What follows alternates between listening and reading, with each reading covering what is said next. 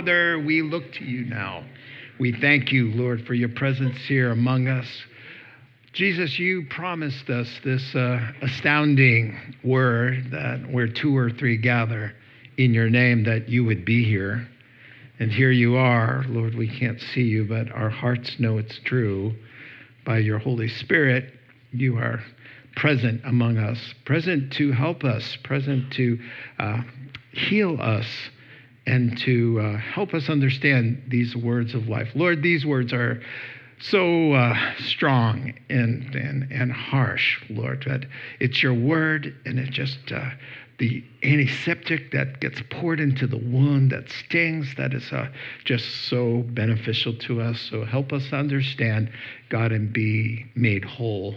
In Jesus' name, amen. So, as I was saying earlier, the holidays have come and gone, and it's time to go back to our regularly scheduled programming. If you're old enough to even understand or remember that phrase, uh, to our verse by uh, verse study here in the second letter of Peter, second chapter. We find ourselves smack dab in some fiery language, perhaps the strongest language in all of the Bible, and for good reason.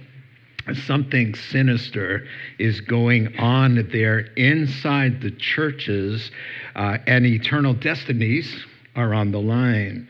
So the Apostle Peter is writing, of course, uh, to warn the Christian community about dangerous false teachers who, quote, have secretly sl- uh, slipped in among them with their, quote, destructive and damnable lies, uh, advocating lifestyles of, of sexual immorality and uh, uh, destroying the faith of many.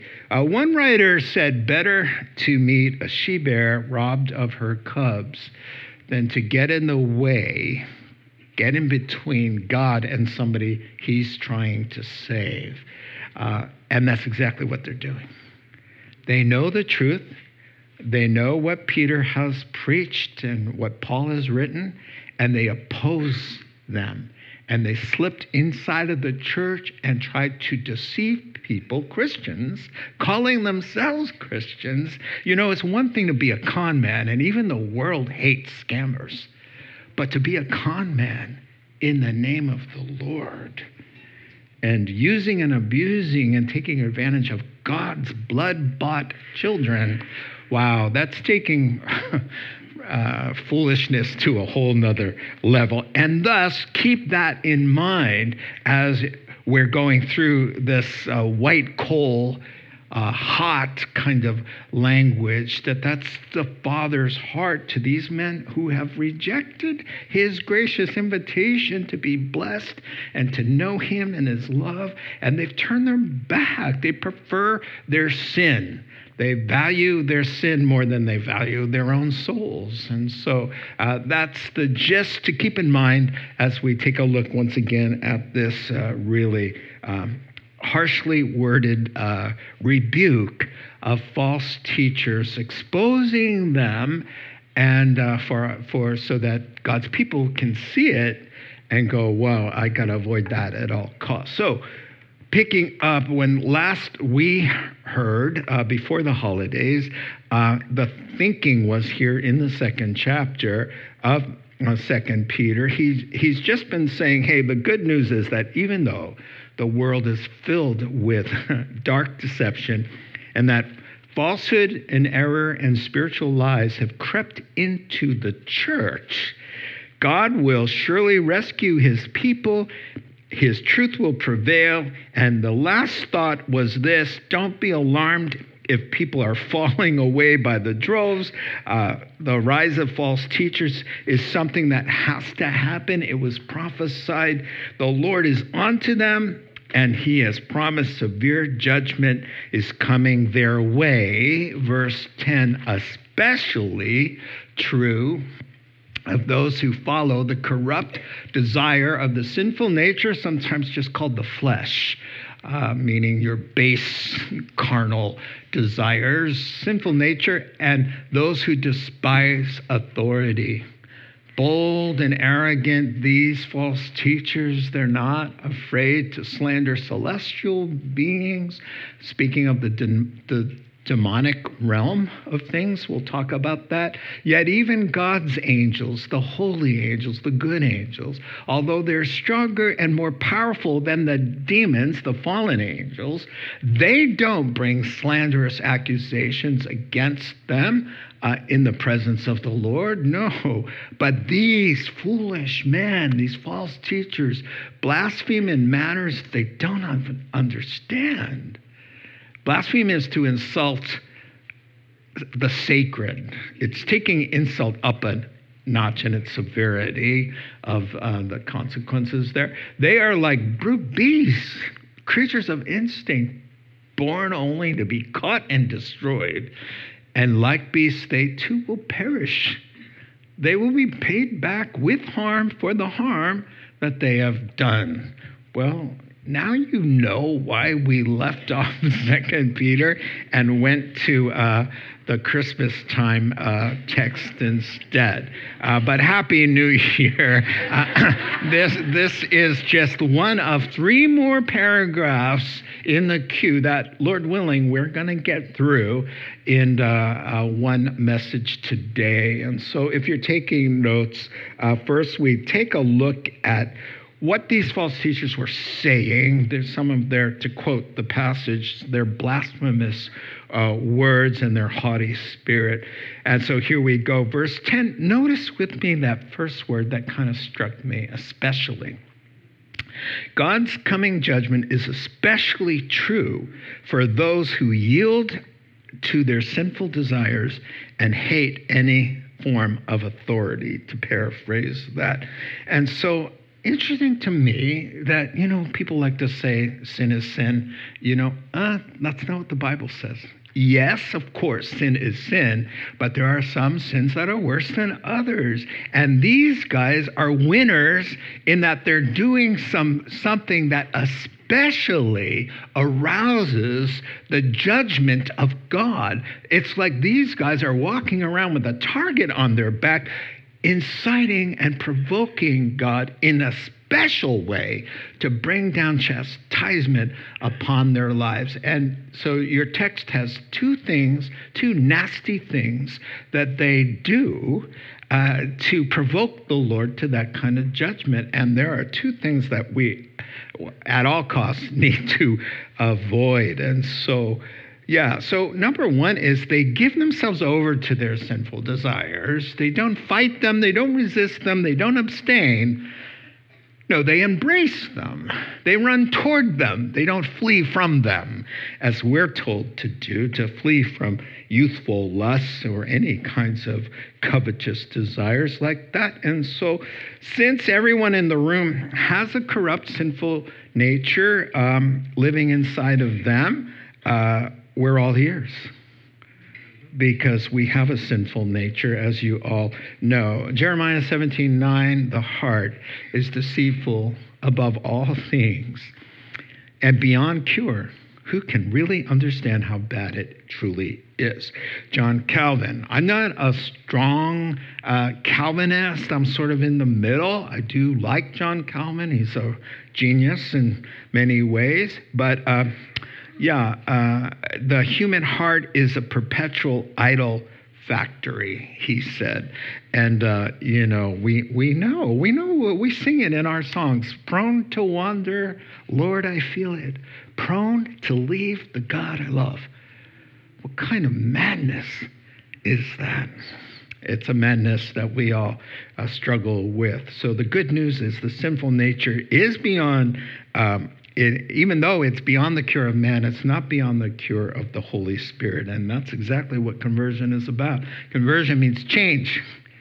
And so we open our hearts and something supernatural happens. The Holy Spirit comes in and, makes us new creations. He raises us to new life with uh, new appetites, new longings, new power that strives against the lower nature called the flesh sometimes, uh, the human body without the spirit, without conscience, without any concern for right and wrong, just instinct, uh, the flesh. And so, uh, all, you know, once the Holy Spirit comes on board, uh, we're, we're called to cooperate with Him.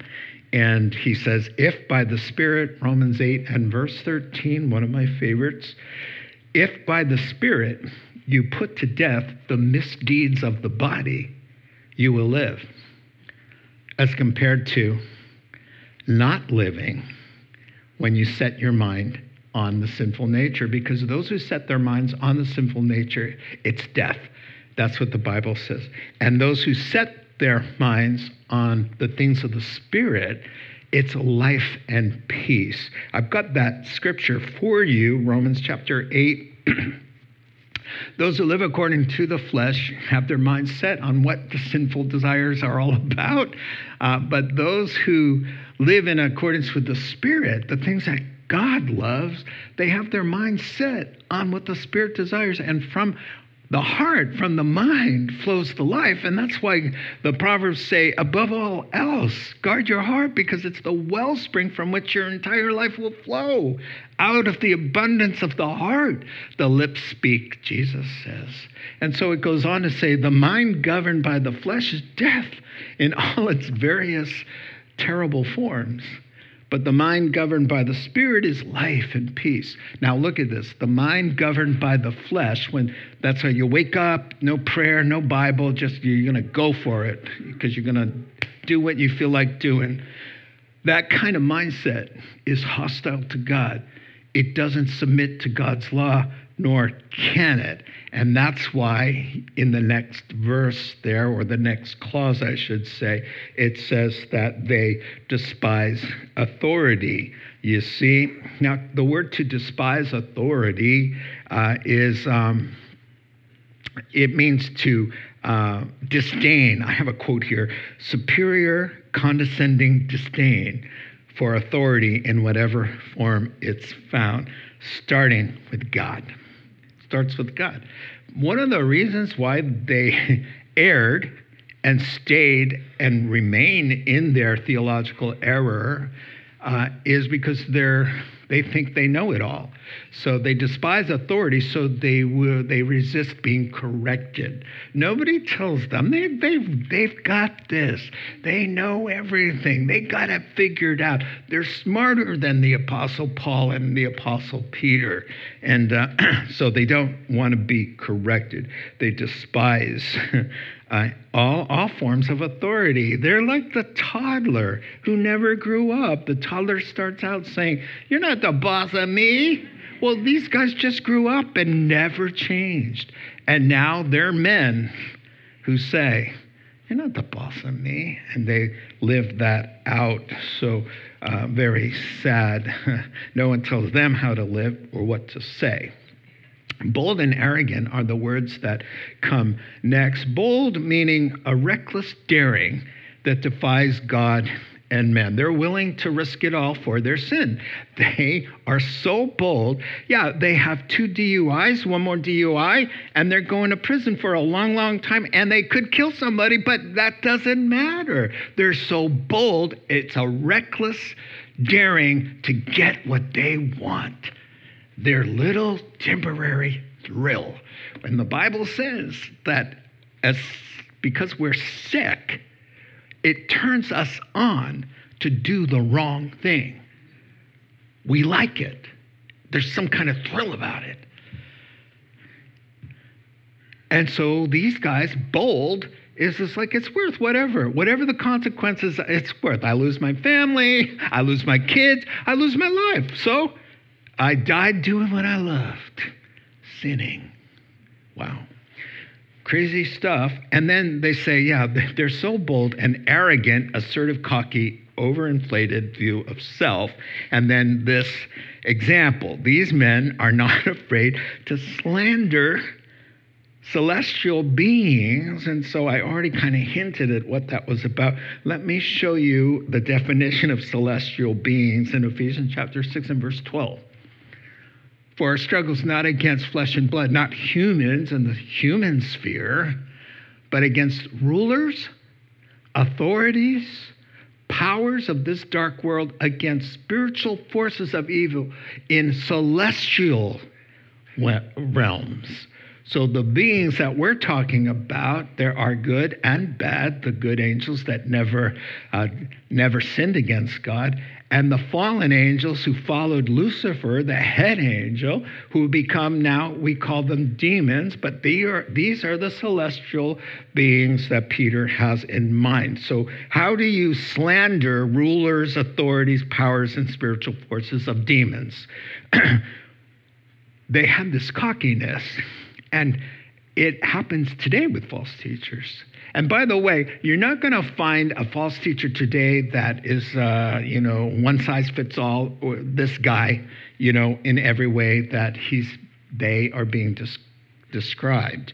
Instead, every single way that they're being described is found here and there bits and pieces in all of false teaching that is here today. You'll find it all, including this.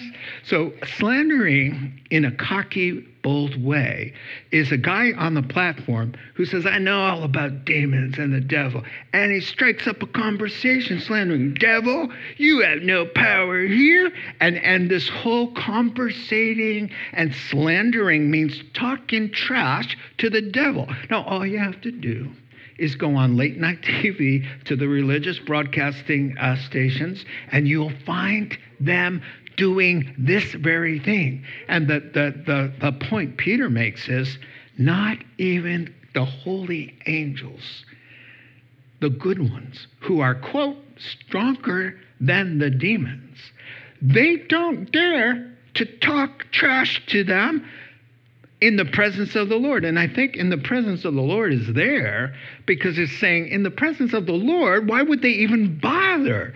The Lord is the focus. The Lord is the glorious thing, the plan of salvation, the nature of God. That's the focus of life and of ministry. And false teachers love to, to get distracted and obsessed with areas that are not biblical. What does the Bible have to say about us dealing with demons? Number one, Colossians chapter 2 and verse 15. Number one, the Lord's death and resurrection unplugged them. And when you're in Christ, they have no power over you. They don't have any power because, look, having disarmed the powers and authorities, he made a public spectacle of them, triumphing over them by the cross.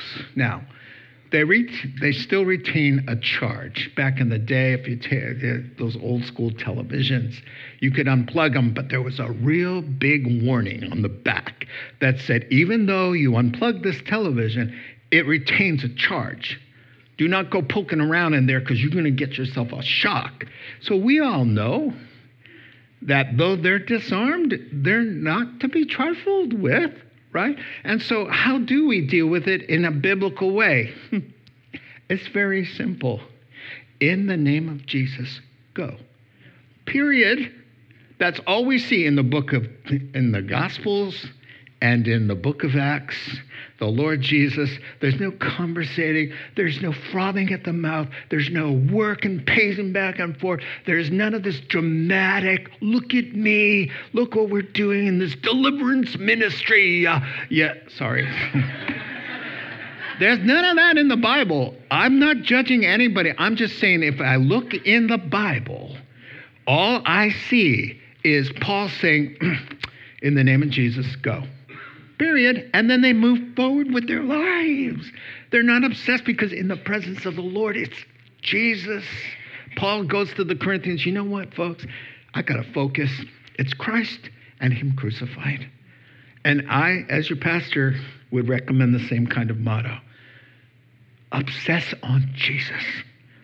Fix your gaze on Jesus, Hebrews chapter 12, verse 2.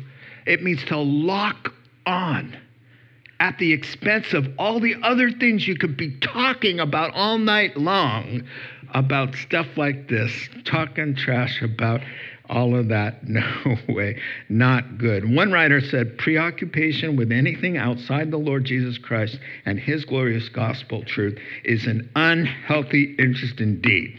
Now, if I stepped on any of your toes, there's an email address I want to give you. Pastor Ben at cctherock.org.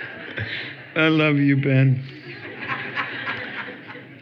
So, yeah, I, I love the next line there, but these men blaspheme in matters they don't understand. Even though they're clueless, they barely made it out of high school.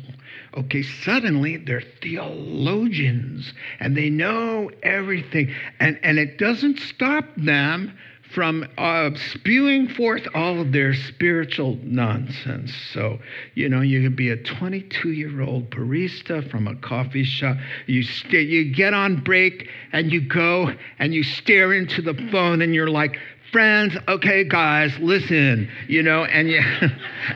and you start doing this thing and they rattle off some spiritual nonsense and, and, then they upload it to TikTok and it gets 666,000 likes. That's just a random number I picked off the top of my head there. Oh my goodness. Whew. Uh, uh, all the time. Hey, uh, listen, yeah, no, I'm not a believer to me. They'll say, no, I'm not a believer. So many contradictions in the Bible. I'm like, you know, I was a seminary professor. I'd love to hear one. Tell me about it. Just tell me one. Just give me one. Crickets. Why? Because it's just all a smokescreen. It's a red herring. It's like because you want your sin and you know the gospel says he is Lord and you'd have to bow to him and repent of your darling uh, behaviors that you know he wouldn't tolerate. That's the bottom line. And so you come up with all of these TikTok selfie things and upload them and all of that. Don't start me. Too late.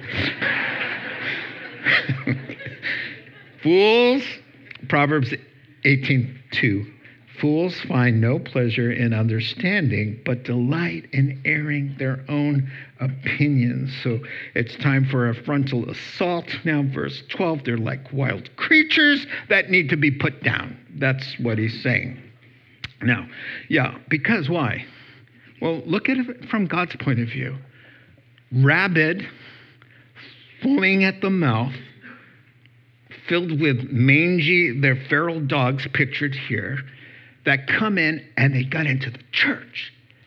And they're biting God's people and infecting them with the same disease. So that those who are bit start to froth at the mouth. So God says, You know, you've left me no other choice than to hunt you down and then euthanize you to protect my people. Like brute beasts, they need to be caught and destroyed, paid back with harm for the harm they've done. Look, my goodness. It used to be when someone who was associated with the faith and the gospel wanted to leave the gospel, they would kind of, in a shameful way, just disappear.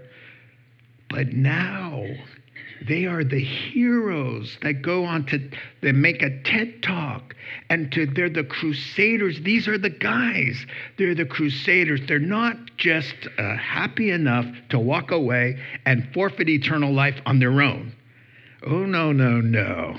They want to help liberate you uh, from your archaic, restrictive forms of following guys like the Apostle Peter, who's always telling you to put your your sinful pleasures to death. And why would you have to do that if you're saved by grace and God loves you the way you are? And that's what they were doing there. So now you see uh, their idea of pleasure, moving on, next paragraph. These guys' idea of having a good time is to carouse in broad daylight, which even in the Roman world, depraved as it was, was something uh, uh, people would frown upon. They carouse because it's okay. They were into hedonism, which means the pursuit of pleasures. Uh, their blots and blemishes just a stain on this beautiful picture, revel, reveling in their pleasures while they feast with you. I'm going to talk about that. They're in the church. And they're reveling around the feasting with you is the, the communion meal called the agape feast, the love feast. That was what they called it. And they got in there with the wine and using the wine and then seducing ladies. Oh, my, God's not going to put up with that. With eyes full of adultery, they never stop sinning. They seduce the unstable. They're experts in greed, uh, an accursed brood. They have left the straight way and wandered off to follow the way of Balaam, a poor dad there's called out Beor, who loved the wages, this Balaam prophet for hire, he loved the wages of wickedness, but he was rebuked for his wrongdoing by a donkey, a beast without speech, who spoke into his life more wisdom uh, with a man's voice by the Holy Spirit and restrained the prophet's madness, at least temporarily, because he goes on to commit the very deed that he was trying to be stopped from doing. So let's talk about this. And so and as I've said, what makes this all so reprehensible, deserving of condemnation, is that they were leading people astray in the name of the Lord.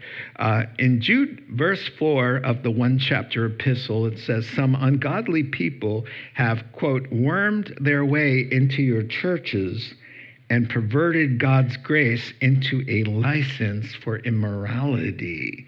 So they had a way of thinking, and Paul called them out too. What shall we say then, since we're saved by grace? Should we keep on sinning? And that's exactly what they were saying. And Paul says that's exactly what they were teaching. And so, yeah, so uh, not only were they being sexually immoral and immoral in many ways, uh, they would justify it with the Bible and celebrate it and lead others to, to do the same. So they're parting in broad daylight, meaning they're trying to promote this Christian liberty, and that's what they were called. There's a word for liberty associated for them. So they're the trailblazers, so they're not ashamed of it. So they're, they're, they're in public spaces like uh, the downtown square, the parks, and places like that, uh, they would be partying is carousing, partying, and, and not ashamed of it and saying, uh, look, we're not hiding it. It's something, it's a gift to enjoy how God made us to be. And why are you guys always so repressive and, and always, uh, you know, always so judgmental and such harsh boundaries and such harsh discipline? Uh, you don't need to be like that. In the name of the Lord, you should be free you know. And so not only did they do that in public, but then in the next verse at the love feast, which now they're in the home, they're in your home, and only they used real wine, not grape juice. And in 1 Corinthians chapter 11, talking about these same guys at the same home fellowship groups who were getting drunk and uh, flirting and worse with the women in the church. So Paul says in 1 Corinthians 11, have you guys noticed something, you guys who are doing that? That, that some of you are getting sick and dying. He says, that's because you're doing that. That God is coming after you, catching you, and putting you down so that you will not do that in the presence of God's people and His Holy Spirit at the communion table. Uh, daring, bold, remember? There it is. Eyes full of adultery. The word there is actually adulterous. So, in other words, they see every girl as a, a willing adulteress with them, you see. Uh, never stop sinning look, we all continue to have a problem with sin. But we have the bent of our lives is obedience. So when we do sin, we repent, and our attitude toward our sin is we hate it. We strive against it. We denounce it with the Bible.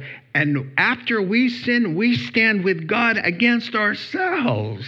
That's very different than them continuing in a lifestyle of sin, which First John chapter 3 says, look, if you continue in an unbroken, un- unbroken unbelief and a continual giving yourself over to your sinful lifestyle, you're not going to heaven. That's what it says there. That's not the bent of our lives. So they never stop sinning. And now a word about their victims. They seduce the unstable. Well, of course. They have a sixth sense uh, for the weak, the gullible, the vulnerable, the immature, uh, those who are hurting, the elderly, which they expertly exploit for their advantage. The word seduce is to lure, to bait, to entice, but with expert skill.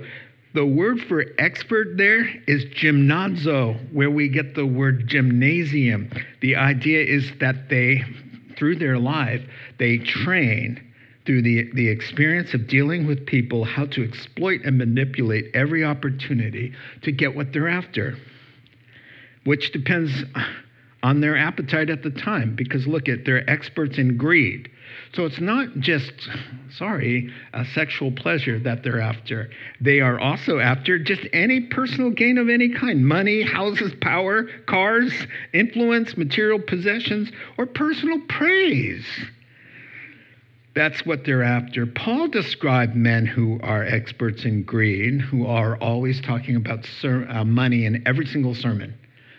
Every time they open their mouth, money, money, money, money, money, because they want it. And they're exploiting people. Paul says this they are men of, quoting Paul, 1 Timothy chapter 6, people of corrupt minds who have been robbed of the truth, who think that godliness is a way to get rich. Oh my goodness.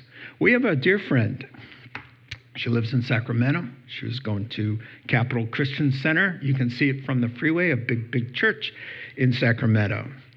And Sacramento, that church was a place where a, a young man, who sadly I went to Bible college with, um, who is now investing people's monies and their life savings uh, in his Ponzi scheme. He's now in prison. But he was an evangelist, smooth talking, really nice guy. And our dear friend, a widow, her daughter was in our wedding. She lost her home and every penny of her life savings because of the smooth talking man. Yeah, that's the kind of damage they do. And he did it in the name of the Lord and praying with her. That's what they do. And that's why the language is so harsh. They've taken a left turn or an exit here, verse 15. Uh, they've exited in the dark following the tail lights of somebody called Balaam. And so Balaam, as we talked before, because Balaam's name has come up, so we had to talk about him. Uh, but it, it's it's an entertaining story, so let's go for it again. Balaam's the Old Testament prototype. He's the poster child of every warped TV evangelist you've ever heard looking for money. Uh, they have a spiritual father, and his name is Balaam. He was the prophet who sold his soul for a bunch of cash and uh, he is famous there in Numbers chapter 22 through 24. Uh, long story short, these guys follow in his footsteps. Uh, and here's the story a pagan king Balak. Uh, was fearing the advancement of Israel. The children of Israel are, are on their way to the promised land. So he just thinks, I got to stop these guys. So he hires Balaam uh, to put a curse on the people to slow them down or stop them. Well, so, uh, uh, you know, long story short, a lot goes on in there. Uh, but uh, he agrees when he raises the price up, and, and, and then God sends, he's on his way to do the deed, to, to get the money. Uh, and God sends an angel with a sword to stand in his way and block him from this misstep of his. Now, what's interesting, of course, into getting to the rebuke that the donkey gives this crazy, money hungry uh, prophet is, is that the donkey sees the angel, but the true donkey in the story does not. And that's Balaam. And so the, the donkey stops, and, the, and Balaam is like, let's go and the donkey's not going anywhere because her mama didn't raise no fool. Because she, she, goes, Why would you tell me to go forward when the guy's got a sword, bro? You know, and, and that's kind of what's going on here that the donkey could figure it out, but the man couldn't. Because you know what he could see? All he could see was dollar signs in his eyes. And the donkey sees the danger and stops. And so they have a little conversation. Uh, and the donkey says, What have I done to deserve this beating? And then, you know, the story. He's crazy. He's, he doesn't say, What? Are you talking? You know, no, he answers the donkey. He just says, how dare you make a fool, uh, uh, a fool of me like this and not follow my commands? If I had a sword in my hand, I'd kill you right now. And then the donkey says back, Hey, listen, aren't I your trusted donkey? Haven't you been riding me for years? Have I ever, ever, ever done anything like this before? Meaning, implying the Holy Spirit speaking through the donkey, implying, dude, can't you figure out like something weird is going on here? Like, whoa, this is strange. And then the Holy Spirit would tell you, you know, maybe God's trying to stop you from your madness. But he has to use a donkey to talk to the true donkey in the story. And so, why is he the true donkey? Because after seeing an angel and talking to an angel and saying to the angel, I've sinned he goes on to do it anyway. This is what the Bible says about that. Proverbs 22 in verse 3. The wise person senses danger and takes refuge, but the fool keeps going and pays the penalty. Proverbs 22 and verse 3. I know I sometimes wonder about people in this regard. One morning, I'm at the kitchen sink and I see this little house spider, tiny little thing. And I know my wife hates spiders of any kind. That's her one flaw. She's not afraid of anything. She can do anything, but she doesn't do insects like that. So I take my index finger and I say to the spider out loud, I hope you've made peace with God.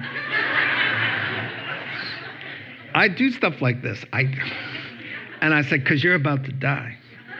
I take my instrument of death and I, and I bring it down right when I get this word. The, the spider's this big. The spider goes,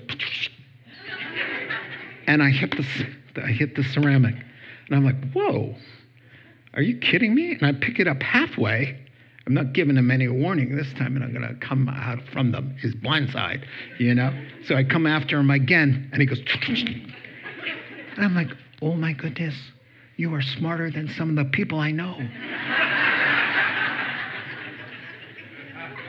if he's this size, how big is his brain? His brain is much smaller than his overall circumference. I just can't I mean, I think that's the idea here is that people, oh my goodness, once they taste sin, like Jesus said, what is it worth it, Balaam, if you get 10 sacks of gold, but you lose your own soul? And now you've been in a place called Hades for 3,400 years of torment, thus far and counting and counting. Was it worth the 10 bags of gold? That's Jesus wants to know. And what would you give up to get out of that place, Jesus tagged on that question. What wouldn't you stop doing? If you perished, God forbid, and God said, okay, you can, you can escape perishing forever, but you have to give up. You'd go, name it. Just say it. You'd have to give up feeling really good when you drink. Done. Or you'd have to give up the ladies. Done. I hate ladies. you know, that's what that's what they would say. It's like the thing I used to love would become associated with hell, and I would avoid it. I would avoid it if I were in my right mind. But they're not. So yeah. Let's finish up. Verses 20 to 22. if they've escaped these false teachers, the corruption of the world by knowing our Lord and Savior Jesus Christ, which the inference here is they had a time that appeared to be walking with the Lord and entangled in their sin and overcome by their sin, they're way worse off at the end than they were at the beginning it would have been better for them not to have known the way of righteousness than to have known it and then to turn their backs on the secret command that was passed on to them of them. The Proverbs are true. This is a biblical proverb here. A dog returns to its vomit, and now a general proverb that's not in the Bible. A sow that is washed goes back to her wallowing in the mud. So, once again, Happy New Year. Got to get that out of the way. A sobering warning, note takers, and two very graphic proverbs. The sobering warning is this. Uh, the general idea is the greater your knowledge of the truth and of the gospel, the greater the, your accountability. And uh, for example, the new employee that breaks policy, um, they didn't know about it, is less guilty than when the guy who wrote the policy breaks it. Now, here's what Jesus said in Luke 12 A servant who knows what the master wants but doesn't do it will be severely punished. But the one who doesn't know and does something wrong will be punished only lightly. That's Luke chapter 12. I told this to an English class when I was teaching at a college in the East Bay alongside of pastoring this church. Um, I was given such grace to be able to teach them what they needed to know and then bring the gospel. And, and uh, I had such favor there. And so this one class was getting like Bible studies, you know, and I said to them, you know what, you guys? The Bible says that as you're understanding the gospel, God requires a greater accountability of you. And their response, if it, it was a little sad, but a little funny too, practically half the class started doing this. Uh, why? Because they know it's true and they don't want to be more accountable. And so that's just uh, what was going on here is that these guys, for some season in their past, uh, appeared to be walking with the Lord. And why do I say appeared? Because the, the truth of the matter is that the, the scripture can mean coming to know the Lord or coming to know about the Lord. And it's knowing about the Lord, but not being born again. So, for example, a person comes into church, they hear the gospel, they cry a little bit, uh, they clean up their language, uh, they get a bumper sticker for their car in the uh, in the shape of a fish. You know, they start using Christian words and uh, but nothing in their heart. They've had no change of nature. They've had no and how do we know this? Because they end up going back into the world. And so the bible says in 1 john chapter 5 and verse 4 whoever is born of god is never overcome by their sins but overcomes not only their sins but overcomes the world. So there's no way that these false teachers were ever born again. They cleaned up their act. They looked like Christians, they sounded like Christians, but in the end, they knew the way of righteousness and they knew the Lord in the same way that Judas did. Judas knew the Lord. Judas knew the way of righteousness. Yeah? And, and nobody knew. Nobody knew. How did nobody know? Well, how do I know nobody knew? Because when Jesus said, Truly I say to you, one of you at this table is going to betray me. I picture all the heads going, Judas, how could you? You know, nope. They were all blindsided. Peter says to John, who's sitting closest to Jesus, psst, psst, ask him. Ask him who it is. Not Peter, the lead guy, he had some discernment. He didn't know. Nobody knows what's in the heart of somebody except God and our wives.